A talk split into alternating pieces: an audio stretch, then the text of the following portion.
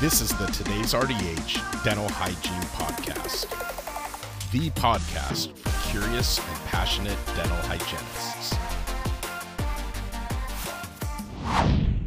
Lichen planus. Dental professionals should diligently monitor lesion development during care by Emma Degner, RDH. Several of my female patients have recently presented with the same pathological condition of lichen planus. They were treated in the same way with a topical corticosteroid cream, triamcinolone, that was applied to the affected areas in the buccal mucosa, gingival tissues, and or tongue 2 to 3 times a day. The dental patient's questions about the immune system deficiency triggered my interest in doing more research into the condition. Although I remember learning about the lichen planus in hygiene school, during the rush to remember so many different cases in pathology class, some details had begun to slip my mind. During the research of this autoimmune disease, I gathered that lichen planus can affect more than just the oral mucosa and can present in the esophageal mucosa, larynx, and conjunctiva, or mucous membrane of the eyes. This disorder can also appear in other places of the body, such as the skin of the wrists, legs, trunk, genital region, scalp, and nail tissues. Though these areas are the most common, this condition can appear anywhere on the body. Clinical appearance of lichen planus.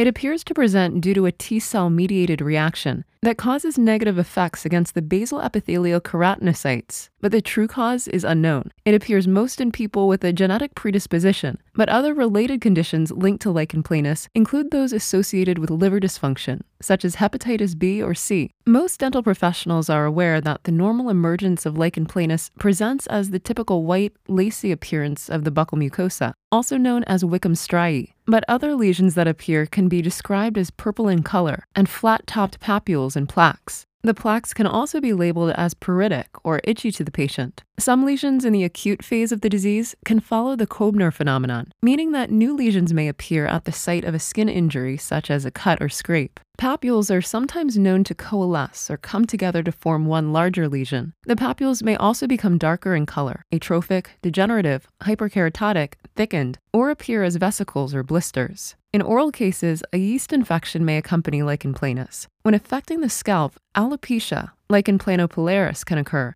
Erosive lichen planus, a variant of the condition, can also present and results in areas, generally in the oral or genital regions, of ulcerated lesions that result from autoimmune damage to the basal cell layer of the mucosa. The most common time for lichen planus to appear is between the ages of 30 and 70, and the condition does not favor a gender, with no noted racial predisposition. Links, triggers of lichen planus. A genetic predisposition is often associated with this condition, but other conditions have also been linked to lichen planus. Helicobacter pylori, H. pylori, which is associated with peptic ulcer disease, has also been shown to be statistically significant in the link to lichen planus. Viral and bacterial infections, vaccinations, and even dental restorative materials have also shown links to causing lichen planus. Some triggers that can cause lichen planus flare ups include receiving the hepatitis C vaccination and interactions with gold, arsenic, iodides, chloroquine, quinacrine, quinidine, antimony, phenothiazines, and diuretics.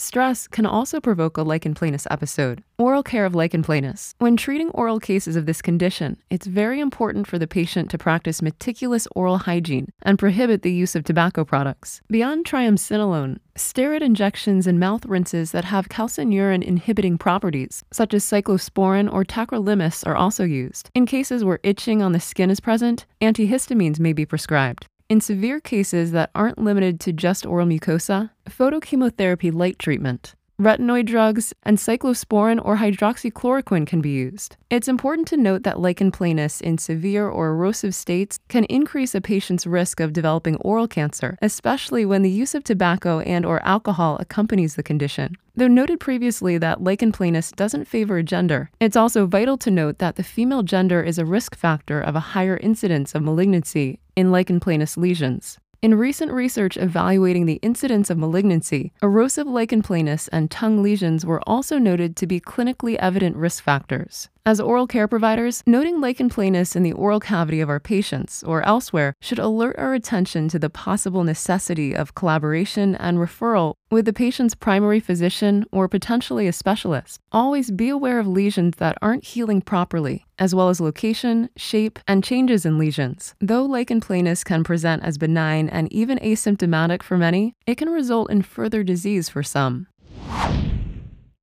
Thank you for listening to the Today's RDH Dental Hygiene Podcast. Subscribe on Apple Podcasts, Google Podcasts, Spotify, Stitcher, or wherever you listen to your favorite podcasts.